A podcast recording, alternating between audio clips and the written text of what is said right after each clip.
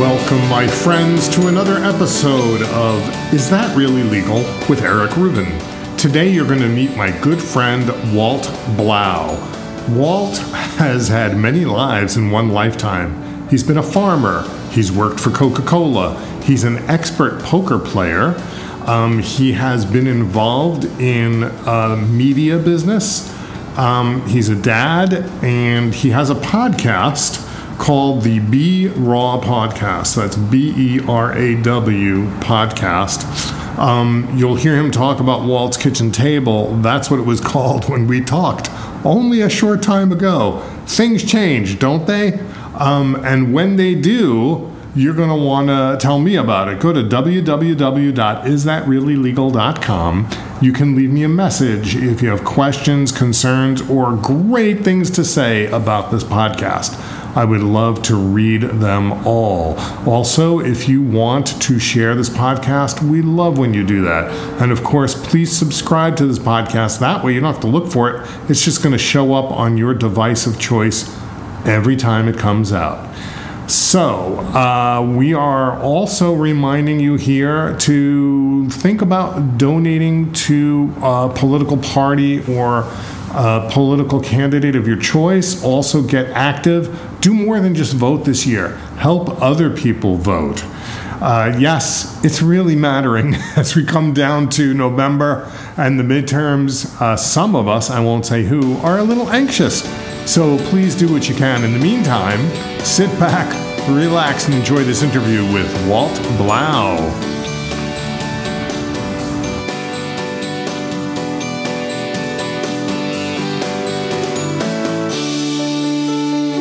Walt Blau, welcome to Is That Really Legal with Eric Rubin. I am actually happy to have you on. Very happy. What do you mean, actually happy? Is that like, what the hell is that supposed to mean? So, what I'll say in my intro probably is that I've known you for uh, a long time. I've been to your wedding. I've known your wife probably longer than you have. Yeah, Um, that is true. And like many people, when I first met you, I completely misjudged you. And Did you really? si- Oh, oh, wait, absolutely. well, we'll, we'll talk I- about it. Okay, all right, all right. But, but uh, well, uh, well, because we're going to get into who you are. But I think that uh, I was. It was a great education for me to get to know you because it was part of my evolution of realizing that hi, I I'm smart and there's a lot I don't know, and I make a lot of decisions based on incorrect facts.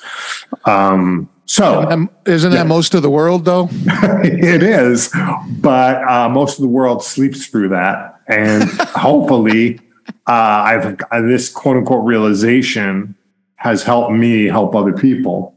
I know that it's helped you help other people. Um, for people who don't know Walt, um, just to let them know, I, I feel like what we're going to talk about is how you went from growing up on a dairy farm to being an uh, video producer, an entrepreneur, uh, a manager of people, a world class poker player, a great husband, a loving father. This, by the way, is not in any particular order, and a good friend. And um, well, what what surprised me when I first met you, or what I didn't get, is you are a mountain of a guy. Um, you are, I don't know, were you 5'10, six feet? six foot. six foot, but you're also like six by six. And that's not heavy. that that you're a guy who looks Six- like he only lifts heavy things. Well, that's the only thing you should lift, right?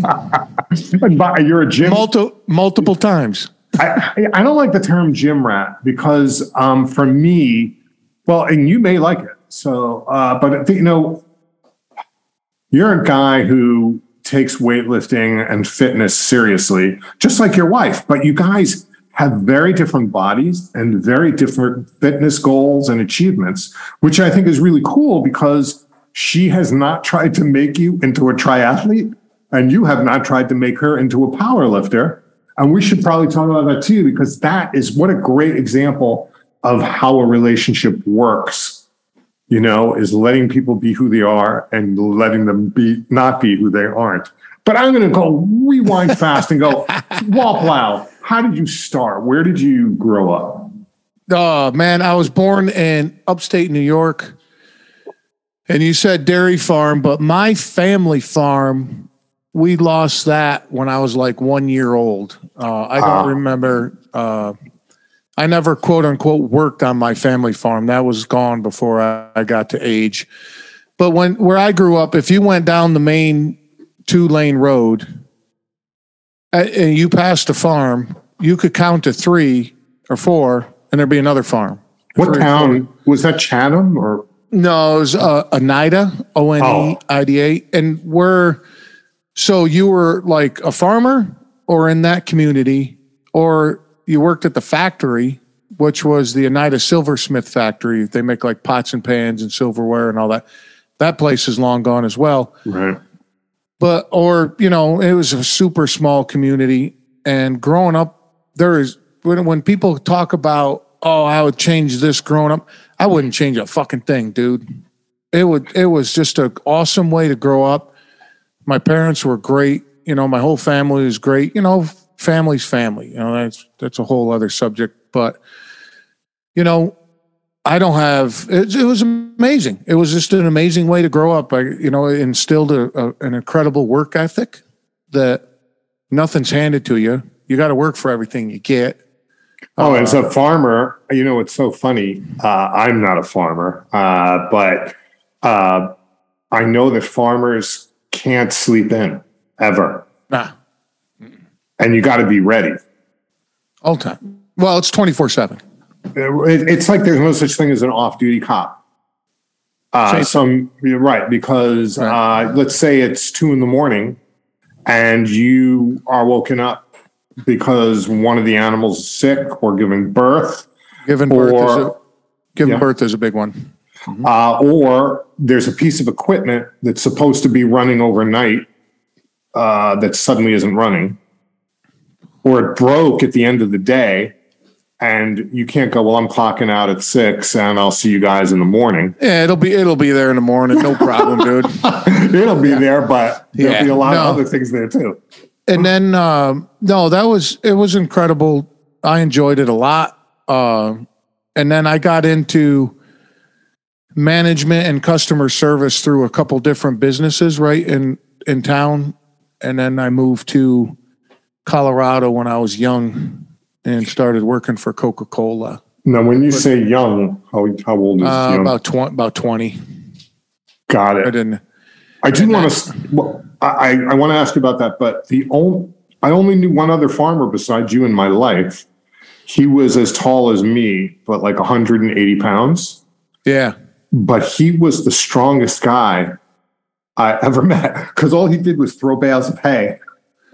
So, you know, mixing mixing the the farmer theory with weightlifting, um, where I've, of course, when I when I went to Colorado, um, I wasn't much into lifting because I was working all the time, and that you know, that was just a different lifestyle. And I got to Colorado, and I said, you know, man, I you know, I was get working out at the gym, and some guys I was hanging out with and stuff and I remember Bally's Fitness, and you, and this is way back in the day, if people can remember, that you had to sign like a three-year contract with a gym, I do You know? remember. you know, and and uh, And you couldn't get out of them. no, no, that that was like a school loan, dude. You you take that shit to the grave.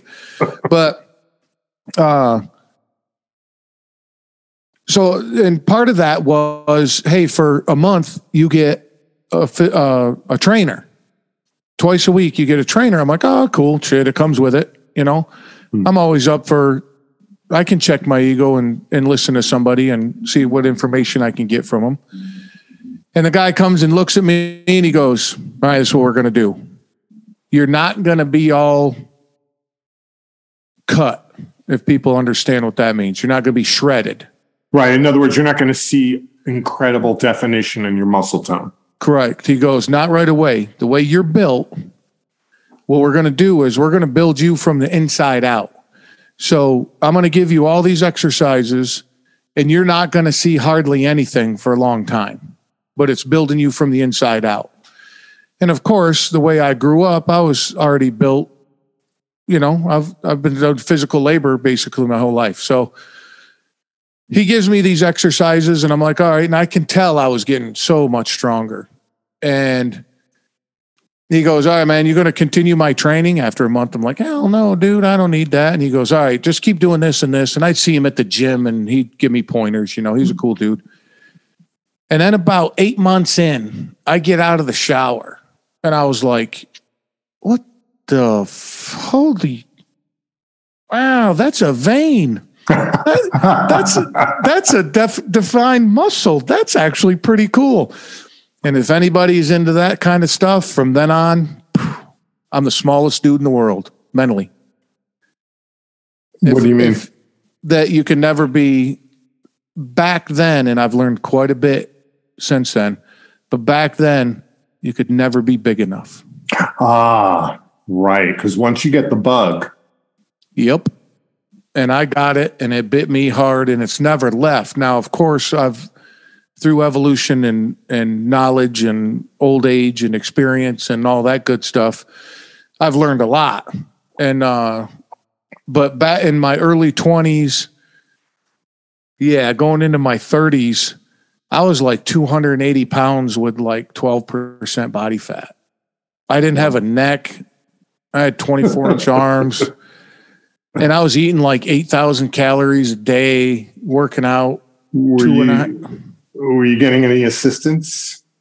No, that's one thing that I kind of pride myself on Mhm. uh, that I never did. And the guy at Bally's taught me something that I still carry to this day. He says, if you do cardio after you work out, it'll help you stay smaller. It'll, you won't blow up as much.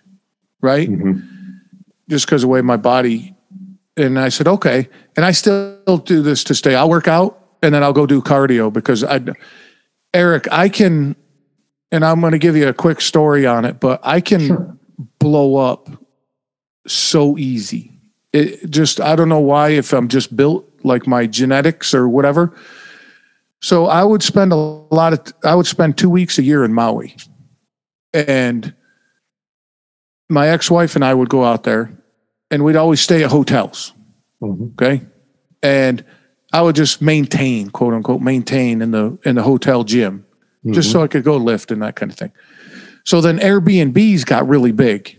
And she goes, We're gonna stay in this Airbnb. And I'm like, What a fucking gym, dude. What, what am I gonna do at a gym? right. So we get there and I start walking around and I'm like, there's got to be a local gym, right? Sure. And I, and Eric, if you didn't know what you were looking for, you would have walked right by it. It was in a strip mall, like that used to be like a Chinese restaurant or something. It was just, just plain. There was no, no logos, no wording, anything. And the only way I saw it is I could see weights through the window. I was like, oh, this must be a gym. And I reached down for the door handle Mhm. and taped on the inside of the door says, if you don't like to lift heavy things, don't come in here. and I was like, oh, this is amazing. That is your place. Right? I was like, oh, I'm home, right? So I opened the door and go in, and it's just like this little kiosk, right? It's a little bigger than a kiosk, like a desk. And this old dude sitting there, he never lifted his head. He goes, Can I help you? Can I help you? I'm in for I'm in town for a couple weeks. Just wanted to look around, see if I could work out here for a couple weeks. He goes, Look around. Okay. And, and dude, I mean, I could see everything from the front door. It wasn't that Right. big. But I looked around, you know, I walked and looked around. Old school equipment. And of course, being in Hawaii, everything's all rusty. There's duct tape. there- there's duct tape. There, there's duct tape phone books on every bench. There's like 12 squat racks. Everything's duct taped together. Plates and weights are just all over the floor. If you didn't know what what weight the round plate was, there's no markings on them. And I'm like, this is amazing. This is amazing. This That's is like great. Disney World to you. Oh, 100%, right? So, and it smelled like a fucking locker room. So that was Mhm. great. So I come back up and I, and, uh, I go, ah, it's cool, dude. Uh, I didn't see any car, cardio equipment. He goes, again, dude, he never looked at me once. He goes, Mhm. I could probably, uh, scrounge up a jump rope. All right, cool. I like that. and I go, what do you what do you think for uh, uh, two weeks? He's like, I don't know. I go, uh, seventy five bucks. He goes, yeah, that'll work. So I threw seventy five bucks on the on the eighty bucks because I didn't have change on the counter again, dude. He never looked up at me. He he could. I was like, and he's like taking notes. You know, he wasn't just staring at the ground like he was working like a like a ledger or something, right? Right. So I leave. I'm like, all right, cool. I got a place to work out. So I started working out. And now I, I just went heavy, heavy, heavy. So I was going three reps of six. So to give you an idea on a on a dip bar, I had a belt and I had three 45 plates on the belt, and I was doing three sets of 12 on the dips. Right? So that's ridiculous triceps and pecs and shoulder, shoulders shoulder, and- right? And and it was amazing. You know, I'm having a good time. I'm like, you know, while I'm here for two weeks, I'm just going to keep my reps really low and my weight just super heavy. You know, Right. and I was getting to the point where I couldn't bench or curl more than three times at like three reps in a set. I mean, that's how heavy it was. Right. And uh, at the end of the first week, and okay, let me. Oh, uh, I'll go this way. So at the end of the first week, I'm in the shower. I get and I'm washing myself. You know, just doing my thing, and I'm like, Jesus, holy man, You can't fit in your shirt. this is pretty cool, right? This is pretty cool. And uh, I get out of the shower, and I'm like looking in the mirror, and I'm like, God, dang, whole I ain't been this big since I've been in my 20s. You know, you know, it's only been a week. I was like, cool. You know, so I was like, oh, that's pretty cool. And um, I kept doing it. And after two weeks, Eric, it, I was a straight up monster. It was it was crazy. So on the plane ride home, I'm sitting there and I'm thinking, what the hell? How did I do that? I understand I changed my workout. So then I broke down each day, just like you would do anything else, right? You're trying to figure it out. So I reversed engineered it. My every day, dude, seven days a week for two weeks was I'd get up in the morning. I wouldn't eat breakfast. I would go work out for an hour, no cardio. I would go to breakfast with the family, which was a monster breakfast eating out, you know, uh-huh. and good stuff, you know, not not crap. You know, we're not going to McDonald's and stuff, right? Right. Right. And we sit around till lunch, have this monster lunch, and of course that's fish and steak and you know, good stuff. Right. Maybe go scuba diving or do some paddleboard in the afternoon, swim in the ocean a little bit, have some ice cream, and then have this monster dinner. And I go to bed. I'm like, dude, I'm eating like 12,000 calories a day. No wonder I'm getting this big. So, uh-huh. and I was like, okay, that had to be a freak of, that just had to be a thing of circumstance. About six months later, I was telling, you know, I was working the bars at that time. And when I came back, my buddies are like, dude, what, what is that? Where, who are you? And of course, I, I shrunk down a little bit because I wasn't eating enough. You know, there's that thing, you know, the gym or the kitchen. It's the kitchen that makes you healthy. It's not the gym. But so six months later, buddy of mine, Dion, and I, and I, we got talking about. It. I said, dude, I'd like to try to replicate that to see if that was a one-off or not. So I replicated my workout and I set myself up for two weeks with just monster meals. Same thing, dude. And I was just like, yeah, I, I, I need to keep my workouts to high intensity, lower weight, high reps, you know, that type of thing, you know, to keep my metabolism going. So this was the long story to go back to the farmer workout.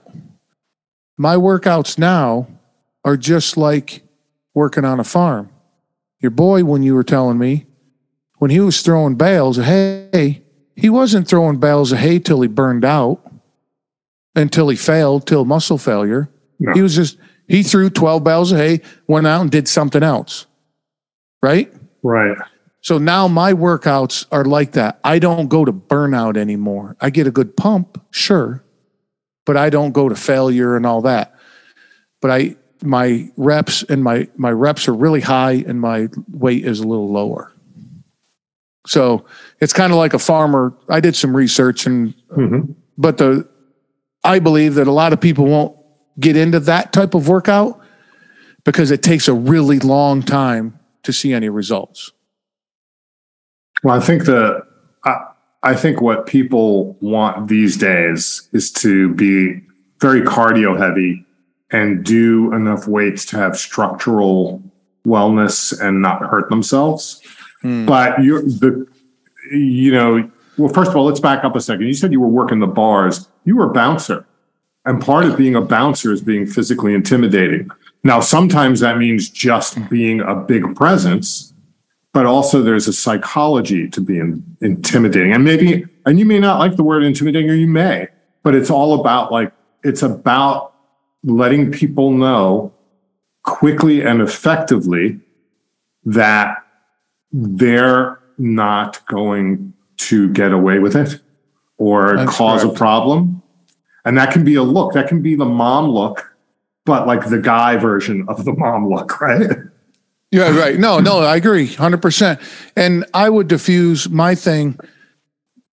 I ended up most of my career do in that position was I was a cooler.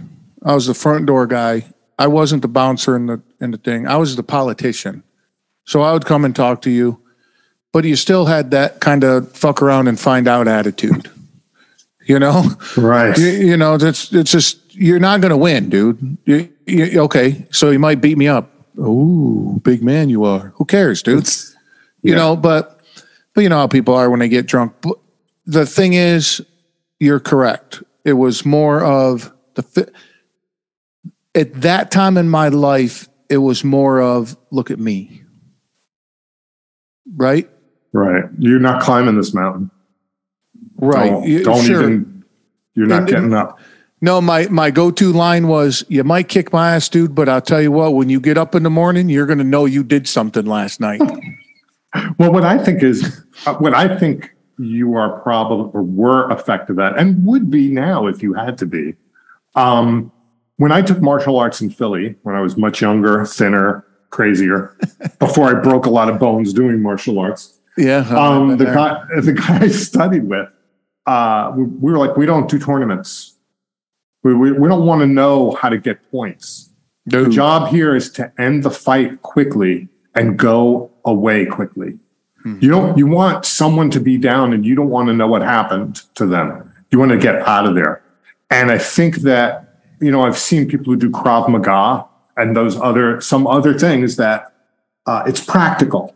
So everything I 100%. learned was about practicality, even to the point where one of our exercises was when when when you're told something's about to happen, look around for a weapon. Something's a weapon near you. Oh, If you, yeah. you know what I mean, that kind of Yeah. stuff. Yeah. Um, because you really want to end it decisively, quickly, and um, I've not been there, but I've heard great stories of like people. You know, they start and it's over very quickly, and people go, "I didn't even see what happened." And it Especially- strikes me you're one of those guys. Yeah. Or, you know, the other way too, I just turn and leave. Oh.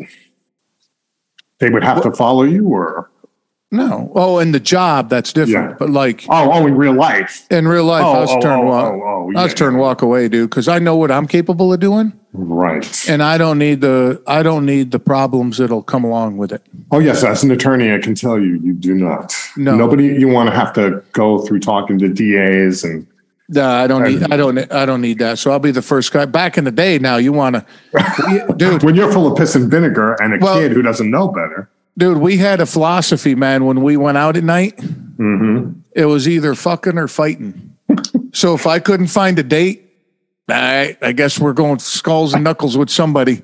I don't know who it's going to be, but Well, But I'm, yeah, glad that I, was- I'm glad I met you after you met a oh, that was that was uh, that was a lot of fun. But my martial arts training, and I taught for a long time as well. And if you came into my, you know, it wasn't my school, but the school I taught at, uh, and you were to my in my class, we had the same philosophy. There are no points here. Let's go on the playground and see what happens. You know what I mean? Right. I'll pull I'll I'll pull your ear. I'll I'll gouge you. I'll fish hook you. I'll punch you in the throat. There's no I'll fair fight. No, there's no such thing. fight. No, absolutely not, dude. I'm going to do everything I possibly can to put you on the ground and me not be down there with you. You know what's interesting? Well, because on one hand, people like you and I, I'm going to say that we're the same in this way. We really try to be honorable. We try to keep our integrity. We try to treat people well. But what I think people who are like us forget is sometimes we are pushed into a situation where we have to put that ethical view aside for the 100%. sake of our well-being and the well-being of the people we love. Sometimes you just have to. I don't even want to call it fighting dirty. Sometimes you just have to fight to win, Mhm. and that may include things that you don't want to talk about later. Well, that and and I've been in those positions. Sure, I did things I'm not proud of, but I'm sitting here talking to you, and that was the whole goal behind it. Sure, did I put myself in those situations? Absolutely.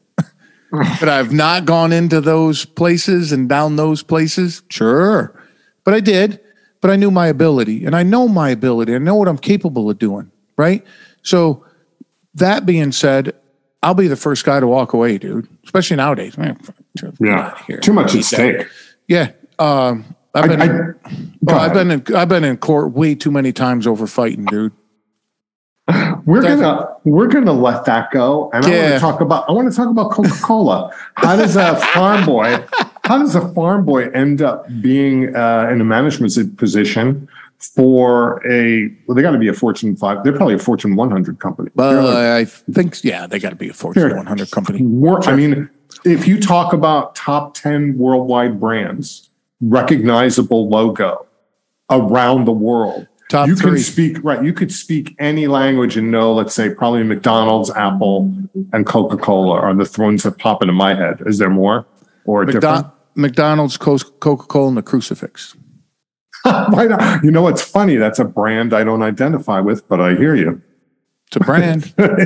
well, yeah, please. And when you want to talk to Walt about why you think it's not a brand, you can go to www.isthatreallylegal.com and there's a place where you can uh, leave me Make messages. I'll make sure I'll make sure that you let Walt know what you think of his "the crucifix is a brand" comments.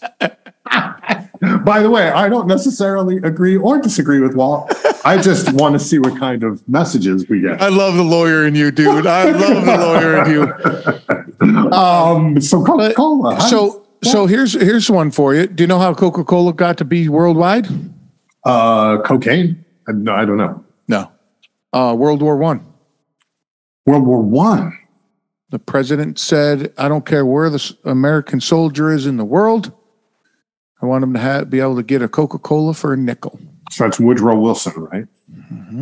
Well, so Woodrow Wilson, there should be a picture of him on every bottle. Yeah, right. They should be have that frame being like employee of the century. You know, But, Lucky uh, Lucky Strike did that in World War II, sort of.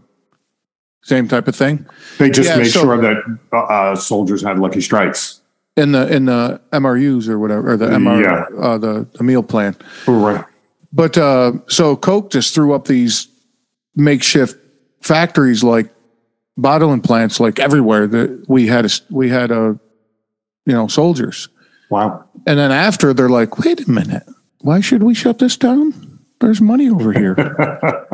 so that's kind of that's the very very short version of it. But um, I, how I ended up with there, the short answer is a lot of hard work, dude. Hmm. It was uh, I land in Colorado Springs. I needed a job. I get I go to the Coke plant, sign, doing. I remember the guy's name's Bill Bosey. I was fi- filling out the application, and he, he walks by and he goes, "You need a job?" And I go, "Well, I'm filling out an application." Hmm. And he kind of stutters, looks at me, and goes, "Come with me." Okay. And the receptionist kind of laughs at me, and I was like, whatever. So I follow him through the factory, and uh, we get up in his office, and I sat in his office, just sitting there, sitting there, and he's working and talking on the phone and working, and like 30 minutes later, I'm like, "What am I doing here, dude? What, can we talk about a job?" He goes, "Oh yeah, uh, God, Mitch. I think his name's Mitch. Meet Mitch here tomorrow morning, 4 a.m. So I have a job? Yeah. And he walked away. I said, Or okay. So uh, March 7th was my hire date. I was single. I was the only, you know, I was out there by myself. Hmm. I started at 4 a.m. The my next day off was uh, the end of September. Does that include weekends you were working? Seven days a week. I was working like 12 now by choice, by Right. choice, 100% by choice. So when you're driving DOT, you can only drive so many hours a day.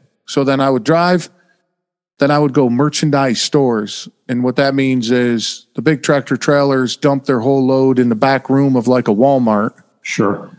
And then I, a guy like me, goes in, grabs the pallets and drinks them on the floor and stocks all stocks all the shelves for Coca Cola. Right? Right. So I was doing those. I was just, and then every holiday, I'm like, yeah, I work every holiday. I mean, I don't have anybody around here, so boom, boom, boom, boom. And uh, I realized quickly that physic- physically, if you're going to make a career out of it, because this was back in the day when you got with a company and you're like, I'm going to be here for 40 years and I'm going to be vested. I'm going to do, you know, get a Yeah. retirement plan. That was still the way that everybody thought. You know, it wasn't nowadays where, hey, I'm going to work for a company for five years or I'm going to start my own company. You know, that shit was frowned upon back then. Right. So I'm like, okay, if I'm going to put in 25 years in this joint, I can't do it humping cases off a truck. Yeah. I got- that- even when you're in great shape, you're not going to be in Yeah. great shape when you're in your late 40s, early 50s. Correct. Yeah, I don't know. Well, doing that the whole time, right? Right, right, right. so then I got um, uh, put in for a sales position, got that, and then just worked my way up through management. And uh, I retired at uh, 18 years. I love that you say you retired because I know for a fact that's almost when you really started a whole new. Well, it's not almost. You Well, started. You have several careers. You retired from that job. Correct. Uh, and it's funny, you'll like this. It, in my 12th year working there, I was in the same position that I left. At that time, you know, I was in the same sales position, which it was amazing, dude. It was crazy. But I typed up my resignation letter to um, uh, the date 20 years, m- the day I was hired, 20 years later. I dated it, typed it all up, and saved it on my computer. And it says, doesn't matter. I don't care what's going on. 20 years, I'm leaving. And it's nothing against the company. I worked for the real Coca Cola company. I didn't work for a bottler. Right. So, you know, if you look in, in around America, they have bottlers. I think Liberty is around here. That's a bottler. No, I worked for Coca Cola North America, CCNA. But so I said, you know what? Based in Atlanta, right? based in Atlanta, correct. Uh, amazing, amazing company to work for. They're giving, they're starting to get a lot of shit in the news now, and I just look back and going, that company treated me so well, dude. Oh man. Anyway, so then I said, "Do you know, well, go ahead. Well, I, I unfortunately I have I have uh, I like to keep it in certain parameters time wise. Oh, okay, yeah. And so sure. I'm- I'll I'm- talk to you for four hours, dude. So you got to cut I me know, off. I know that's and that's what I'm going to do because I know you. Um, I want to jump ahead to when you got into video production. Okay, so that's what. Uh, so I said at 20 years, some, between now and 20 years, something's going to happen. Some opportunity is going to come. I was bouncing, and I was doing a little side hustle thing, just making. Eric, I was making twelve, fifteen hundred dollars a night cash, so I was making just stupid money. I was getting paid from Coca Cola very well. I was making very good money. I said, you know what, 20 years, I'm leaving. Oh, Care. At 18, I got the opportunity to come to Jersey to partner with a lady that started a video company.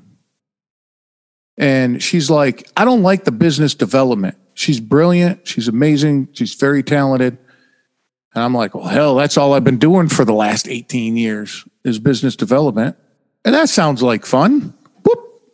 I'm in Jersey. I mean, and let's just call business development what it is. You're trying to get clients. Or 100%. you're, and so I, I mean, I like that it's called business development, but it's it's really sales, but it's no lead sales. You are doing it yourself. Yeah, I had no I had no lead gen at all. None. Uh, eventually I did because of the network I built. But from the get, nothing, man. We were working seven days a week, 14 hours a day. It was insane. There was so much crying, laughing. So was yeah. it a cold calling? Uh, no, but the, okay. So my week for two week two years was Monday morning. I'd go to a networking event. I'd work the business during the day. I'd go to a networking event Monday night. That was Monday through Thursday. Friday morning, I would wake up, go to a networking event, work the business. Friday night until like three in the morning, I would help film a wedding or some kind of thing. Saturday and Sunday, I would be filming all day. So then Monday, networking, business, networking, doing emails and shit till like 11 o'clock at night.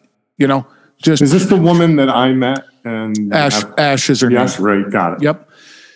The craziest thing that, that we did, I mean, I got, I could fill four hours of stories because we just had so much fun. But the craziest thing we did, I sold a lady, you know, obstacle course races you know, like the Spartan races and stuff like that. Yes, and the Mudder, the Tough Mudder kind of thing. Tough Mudder and all that. Right. So this lady wanted to, well, this is when they were coming big, and this lady wanted to be a professional. So she's like, I need to make a video. So for the next six weeks, every Saturday, I hired you guys to come film me do this. I was like, oh, shit, okay, yeah, no problem, dude. We can do that, no problem. So Ash and I get out there, and she's like, Who's running with me?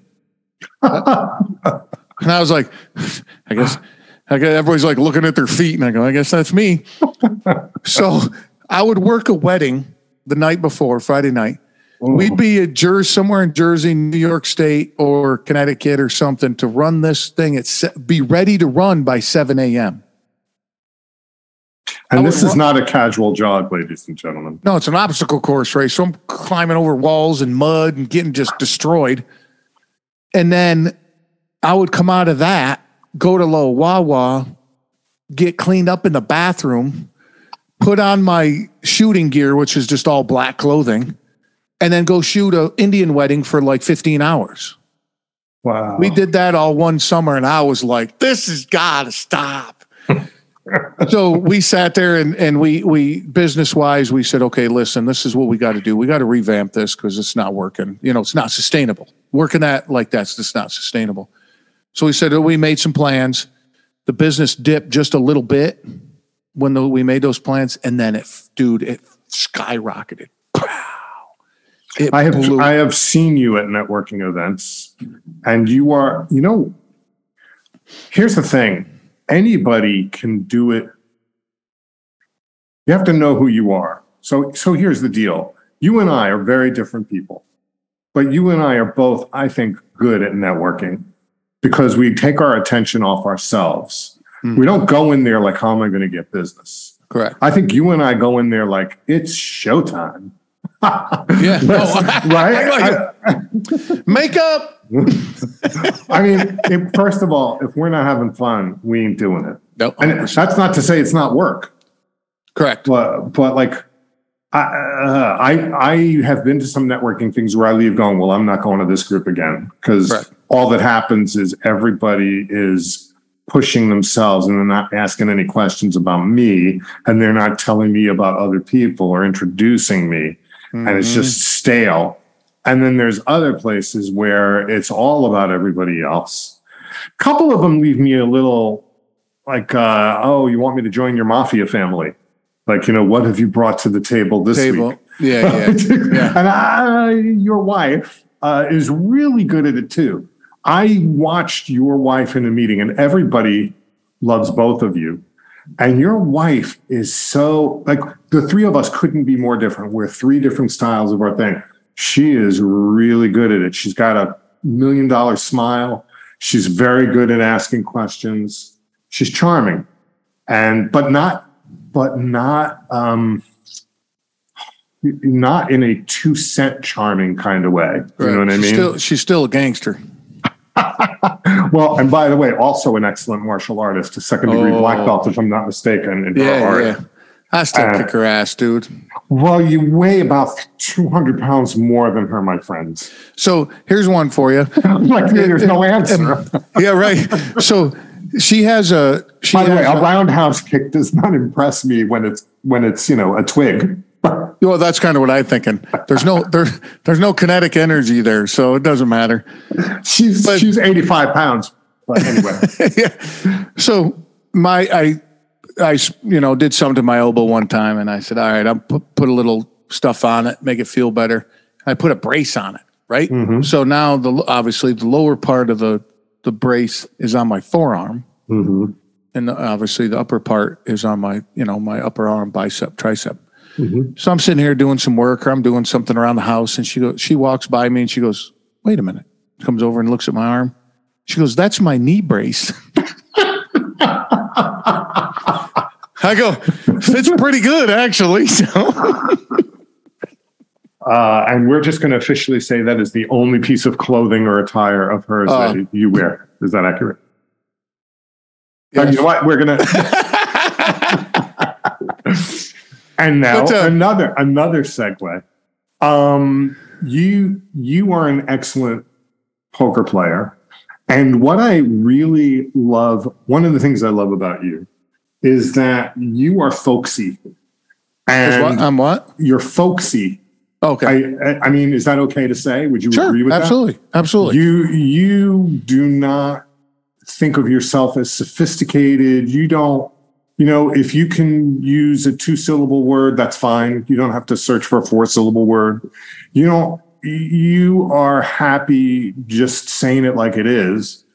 And you have no problem getting your hands dirty or getting sweaty. Mm. But that I, in my past, I'm just going to op- op- cop to this. I thought would that would translate to not that smart, not in you specifically to you. Sure. I mean just in general. Sure, And that. I I learned expensively a couple of times that that's not accurate. and that you are, and I don't want to embarrass you, you are one of the smartest guys I know in many ways. Um, you're really great at poker, in my opinion, because I see you consistently win. And it's not just the charity games. Um, there's other games that I won't go into, and also the real deal in casinos. And while I'm not going to pick your brain about um, uh, Texas Hold'em, um, I feel like there's two aspects of that game. There's probably more, but the two aspects that I can think of off the top, top of my head that you're really good at. Um, one is, of course, getting a sense.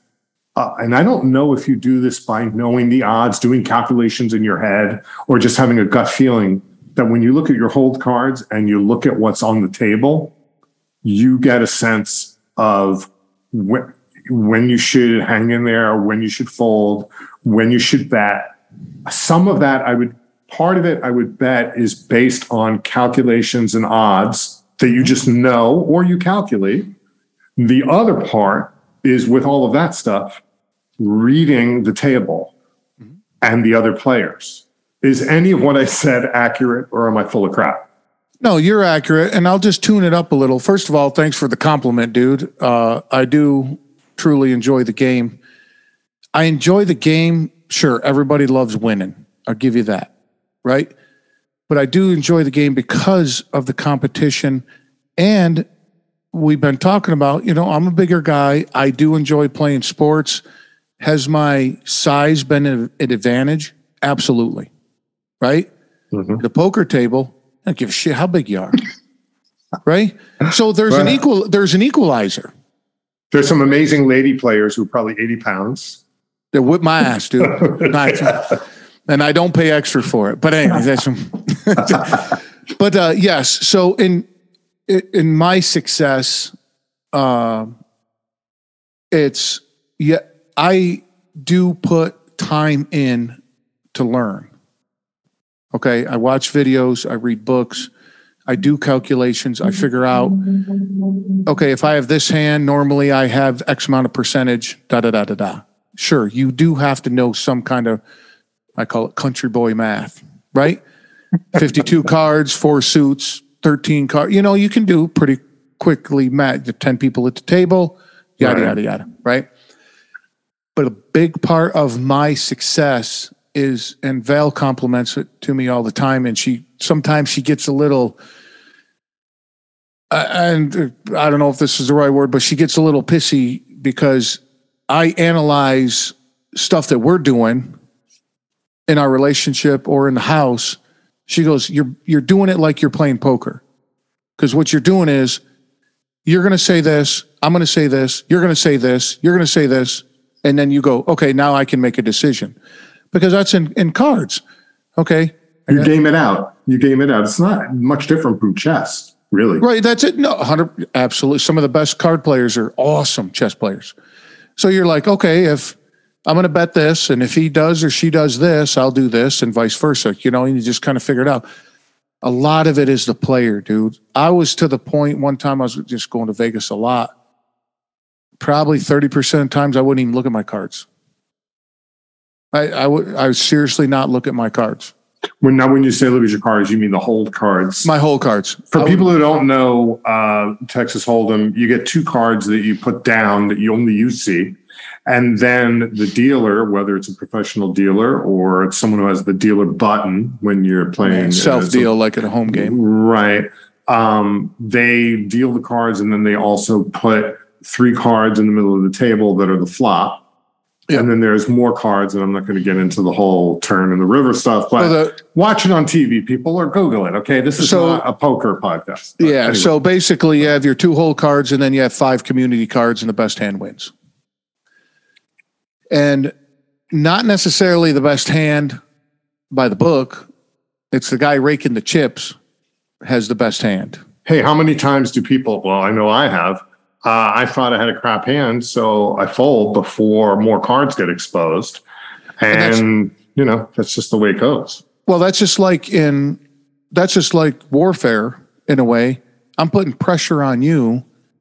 I'm putting fear into you because you have something that I want.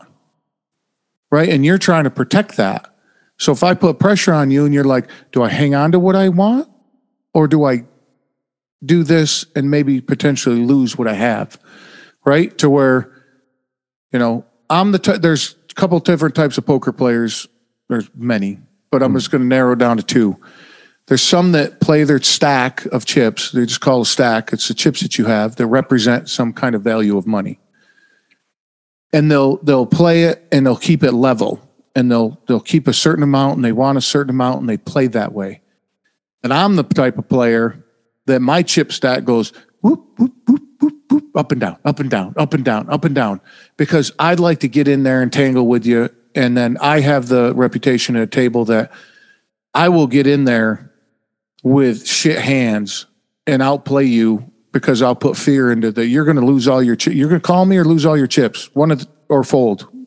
You mm-hmm. make the decision, right? So that's where you know you just have to have that. That's where the intimidation comes from. It's not your size. It's I want all your chips, and you don't want to give them up. but I do. I love the game, man. It's taken me all over the world. Uh, I've met some of the most amazing people at a poker table because uh, they come from all over the world. And normally, you sit with the same people for six, seven, eight, nine hours at a time, so you get to know people. Mm-hmm. Uh, and it, it's just a, I love the game, man. And and and uh, my you know Val, my wife, she's seen me go into a poker game and not come out for 13, 14 hours, and I haven't drank anything, I haven't ate anything. I think I went to the bathroom once. I just get so involved, Eric. I just I'm in like a bubble, man. The world just doesn't exist, and it's what I, I like know. about that, well, what I like about the way you play though is you're more interested in the game than the gambling. And I want to be clear yeah. with people because I've been to, this happened to me at Reno. I like to play blackjack for fun. Um, it's not, it's not remotely like Texas Hold'em. I just want to be clear. It's a very different kind of game with very different odds and very mm-hmm. different mm. uh, strategies. But I like it anyway. And you know, if I'm in Vegas, I'm at the Bellagio. They I, I don't even know if they still have five dollar tables, you know, but that's not that, not, that's, not at the Bellagio. Okay, well that's that's my style, you know. It's like fine, I'm I'm not spending big money. I, I played at the Paris and a couple of Caesars, whatever. Sure. I went to Reno once for work, and I went on what I thought was, you know, just a small table. It was a five dollar table, and there were people who were, I'm just going to call them degenerate gamblers, and they were playing for the rent. Absolutely. And yeah, and and if I did something that they felt hurt their play, they let me know at the table. Oh. And I got, I just, I played one hand with those people and I got up. Yep. And it's not like I'm stupid, but they're the intensity of play. And you could tell by how much they were drinking, what they were wearing. And it was freaking Reno, by the way. Just that's a whole other conversation. And if you're from Dude, Reno, I'm sorry, but again, you're not Vegas. Go ahead. Dude, I, t- I tell that story, the you, that conversation you and I had about Vegas and Reno. I tell that I tell that story all the time. All, I love that story. Okay, but then so I, yeah. But then I say that Atlantic City's their mom. Ah, so for for people who want to know, um, I've been to both. I've been to all three places, and you're right. Same, same here. I've been. To so, uh, so Vegas is like a 25 year old, especially the Vegas that I know, which is the Strip. Really, maybe just off the Strip. I think the Hard Rock's not technically on the Strip, um, and there's some other good places just off. Uh, but you know, you go to Bellagio, Paris, Caesars, and um, it's like the 25 year old hot girl who's got a brand new cool tattoo I don't know if it's her natural hair color, but it looks pretty great. Her makeup's good. Uh, she's gravity hasn't gravity hasn't introduced himself yet. Everything is uh, pointed in the right directions and happy, and you know it's all that. Reno is her forty-year-old older sister, who her lipstick's on her teeth. Uh, she's got a Tasmanian devil uh, tattoo that's kind of mushy and bled over and so you can't tell exactly what it says underneath, but it probably oh. wasn't great anyway. Calls everybody hun because she's been smoking right. and drinking. right, and you're like, is that like that voice? That It's you know that's an older voice than it should be. All that stuff, um, and you know, uh, look, this may not be flattering, but the point is, I stayed in one of the better hotels in Reno. It was not great. So oh, okay, okay. I stayed at a Hilton but still, you know, the 40 year old sister's still a good time. Yeah, but you know what? Uh, I, you know what? I, I don't want to talk too much about it. Atlantic City, on the other hand, I went there to try twice to get on Jeopardy and fail both times. Uh, I will tell you this for people who tried to get on Jeopardy, it's the questions on the actual game are easier than the qualifying questions. Really? And oh that's yeah, kind of fun. To, that's kind of cool to know because uh, to get in, they really make it hard. And wow. there are some categories that I'm just completely blind. You know, some yeah. obscure sports stuff.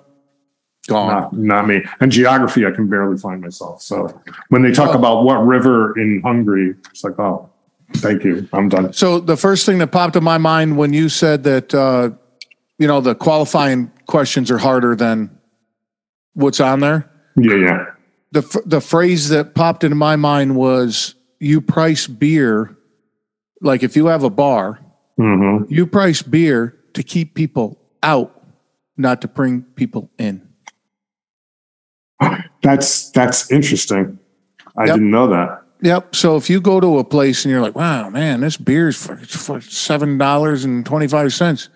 Yeah because then you look around and you're like ah that element is not in here that wants three dollar beer and right. that that's the same at certain restaurants for coffee for or breakfasts. If it's a ten dollar cup of coffee, we hundred percent absolutely. So now Jeopardy makes it super hard to get on there to to uh, filter that out. So they, that's just my.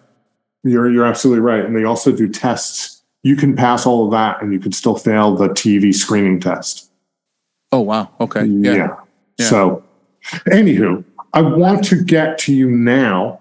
Um, first of all, when I said you, you, you know, the gambling thing, um, for people who don't understand the difference between playing the game for fun and skill um, versus becoming uh, addicted to gambling, um, it's you know, just a completely different situation.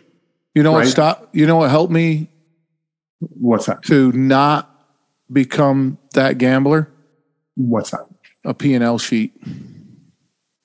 And so you're a profit and loss sheet for your personal for your financials of how you how much you make or lose in a year or a month or whatever. Yep. So the guy that the way I was taught to play poker, I've always gambled and played cards, you know, old school game, old school card games, you know, stud and all that stuff, right? Right, right. And then t- a Hold'em got big, and this gentleman was nice enough. I'd go see him once a week, and he'd have a computer up, and it was online, and he'd say, and he would teach me position, and this is how you bet, and this is no, don't don't you know. He got to the point where he goes, I can't teach you anything else. Just go out and see millions and millions and millions of hands. It's the best teacher. And he goes, and keep a P&L sheet. And I said, copy that. And then part of the P&L sheet is you never spend more than half your bankroll. So if you got a thousand dollars in your P&L sheet, you never spend more than five hundred dollars uh, on one game. That's that was kind of the theory back in the day. So you never risk your whole bankroll on one game. But uh, that would check me because I'd be like, oh, I want to go play in this tournament. Oh, wait a minute. Do I have enough money? So I wasn't I wasn't dipping into my rent and I wasn't dipping into my car payment and I wasn't doing that, right? So I'd be like, Do I have enough money? No. So what you do is you go play in a lower stakes game, try to win that to make more money in your bankroll, and you just build it up like that. So in a way, doing it that way, one, it taught me to bet to keep track of money and not become a degenerate gambler. And then it also taught me I saw more hands. I played more poker because I had to play these smaller stakes games. So I was evolving, right? So yeah, you know, I also used to when I would play the occasional charity tournament and other before we even met, some people would lose early and then just go off and start their own games. And oh, yeah. they were different stakes. That's a so and that, the, the thing is too, you see like in movies and shit where somebody walks up to a uh, door and they knock on it and they slide the door open and they that shit is real. I've been to a bunch of those games, right? But the funniest game that I've ever been to, because where I was, gambling's legal. So you go to the, you get a text message. You you're going to the same bar, mm-hmm. right? So you get a text message of what drink you're going to order. They say order this drink. Okay, mm-hmm. Copy that. So you walk in and and the buy-in's like 500 bucks. Okay. Right? So you walk in and you're like, "Hey, I'll take a whatever drink." And usually it was some foo-foo drink. Right. right? Like a Harvey Wallbanger or something. Or, yeah, it had umbrellas in it and dip, bright pink and all the shit, you know. And you're in hmm. like a and you're in like a, a blue collar bar. So now you're like, "What the hell, dude?" and they're like, "It's 500 bucks." And you give the lady 500 bucks and she gives you a chip back. Gotcha. So now I just bought a drink for 500 bucks. I'm not gambling. Right. I paid 500 bucks for his drink. So then you take that chip down into the basement or the attic, depending on what bar you're in, back room, and they would give you different denominations of chips. Now you could play for sure that tournament. Uh, so it's it's that was kind of, that was a regular game for me. So that was kind of fun. You know, people that they see that stuff in a movie uh, obviously, movies are based on reality, uh, so that stuff does happen. And well, those places, you this is the reason I was telling you the story. Sure. Those places, you see the crazy degenerate gamblers. It, it Eric, their their life is on the line. It's sad. It's it, it, you just go, wow, this is this is sad, dude. This is okay. Well, that's that's your that's your right, dude. You can do that, but wow. So anyway, on, on that note, we're going to wrap up soon. Uh, I obviously have to have you back because we didn't touch on many things that I thought we would. Um, is there anything that you wanted to talk about in this call that we didn't get to? Nah, we'll we'll do it again, and then we'll uh, get back into. You know what I didn't do is you have a podcast, Walt's Kitchen Table, and I just want people to know about it. And you know, I'll put it in the bio when I put it on the website. Um, I think you you do your version of this, or I do my version of what you do, which is we just talk to people. Mm-hmm. And I totally agree with one of your manifestos or basic beliefs, which is you can always learn you can always learn something from somebody else. I'm not saying it the way you do, What what is you the thing that you you So my- say? Yeah, my tagline is everyone you meet knows some something you don't. Right, and that is hundred percent accurate in my experience. But And you, you got to check your ego to listen to what they have to say. well, you know, I'm just going to throw a little credit. Also, it's harder for me sometimes than other times. Uh, you and I have good friends, Ariel and Shya Kane. They do a lot of seminars on something called instantaneous transformation. And I also learned a lot there. And that's how you and I met. And that is what they teach and how they coach is really helpful in being able to Yeah. hear what other people have to say. 100%. Uh, and you and I both met uh, our wives as a result of those things. Oh, Well- that's well, no, uh, You didn't. no. Uh, you didn't meet her there, but you kept her. you got her and that's a- kept her. That, that- that's a good point. She's like, "Hey, you want to go to this thing?" And at the time, I'm like, "I just want to get laid." So yeah, I'll go with you. and uh, and yeah, no, I've learned a lot. It's been a huge benefit for our relationship, and it's been a huge benefit for me. Um, I, I enjoy it tremendously. I've met some of the mo- again some of the most amazing people that I've that I know and as part of our life. So yeah, that's a that's a cool thing. I know you uh, promote it and put it in your links and stuff, so I'll let people do that. But as far as uh, my show, uh, same kind of format, organic, evergreen conversation. But how mine would, if you don't mind, it's No, please. Okay. That's why I asked. so uh, I love telling stories. Love it. I love telling stories. You can see I just Eric had just checks me all day long. So and you're good at it. uh, I did a ton of public speaking at uh, when I was an entrepreneur, when I had my own business, and because I, I just did a lot. We won't get into detail. I did a ton of public speaking, but it was always driven around. It was always pinpointed around entrepreneurship, building business, doing that kind of thing. So I'd get off the stage, or I'd be driving home, and I'd be like, "Man, that was super cool, but there's like something missing, right? There's just something missing." And uh, Val took me on a surprise date one time, and it was to a story slam. And what that is is you get up in front of people and you tell a story, right? Mhm. So she kind of hints that that's what we're doing. We get to this place, and I'm like, I get up there, and the lady's like, You didn't know you were telling a story? And I'm like, Nope.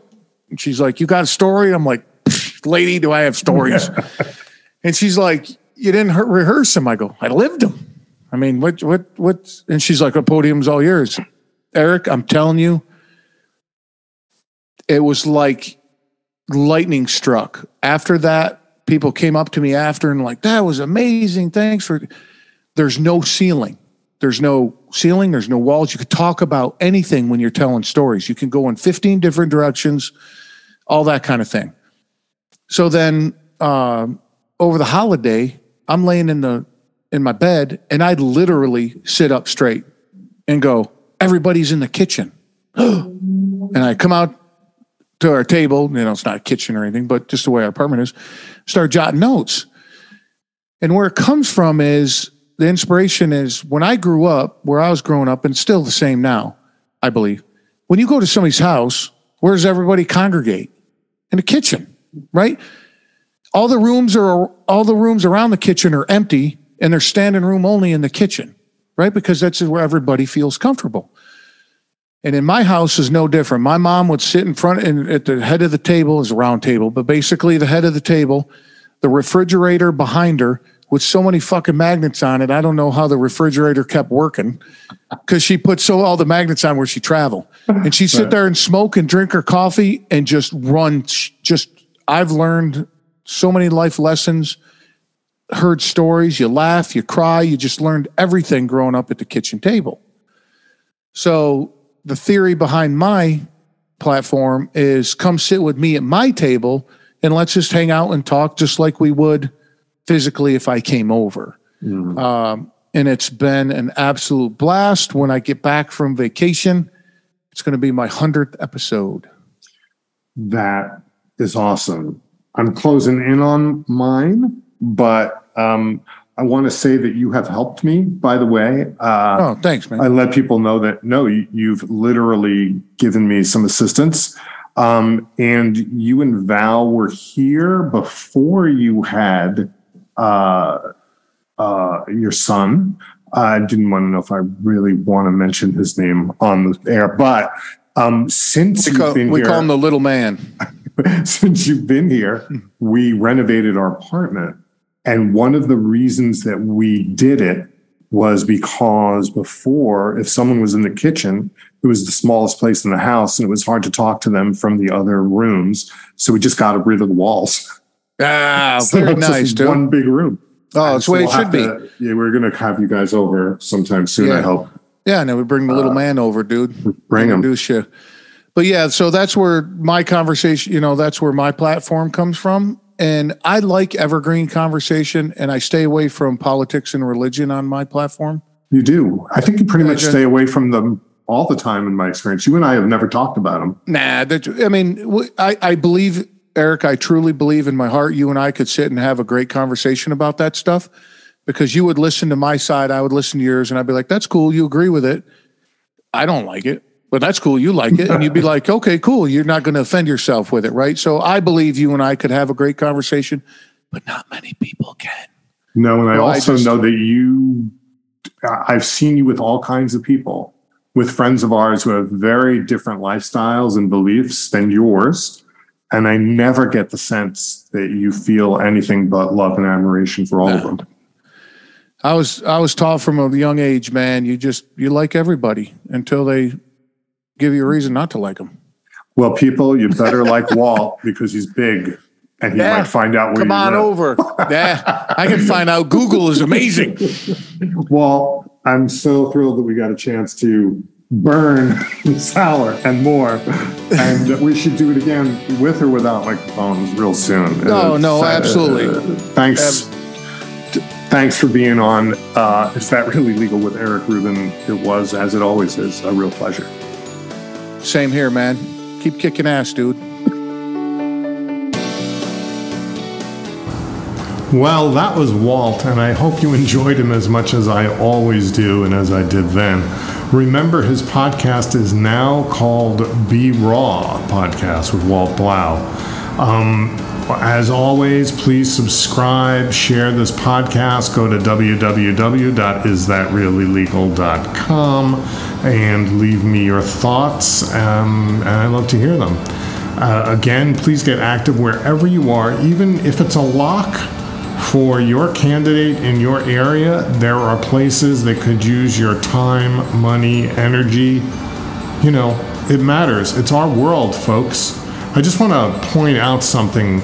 Recently, some very not nice governors of Florida and Texas uh, took some unwilling uh, people who were seeking a better life and seeking asylum legally. They stuck them on planes. They didn't know what they were doing, and they flew them to Martha's Vineyard. And they did that as a cynical political ploy and it backfired on them because the people of Martha's Vineyard were kind and generous. And the governor of Massachusetts, a Republican, by the way, took care of these people. And they were taken to an airbase and they're being taken care of. Now, I can't cover this story in depth. It's not my job, it's not what I do. You should look it up, though. And you should see that we need to be not cruel, but kind and I personally am tired of these fascist MFers, and it's time to vote them out. Feel free to help me in that process. Be well, love each other, and we'll talk soon. Bye bye.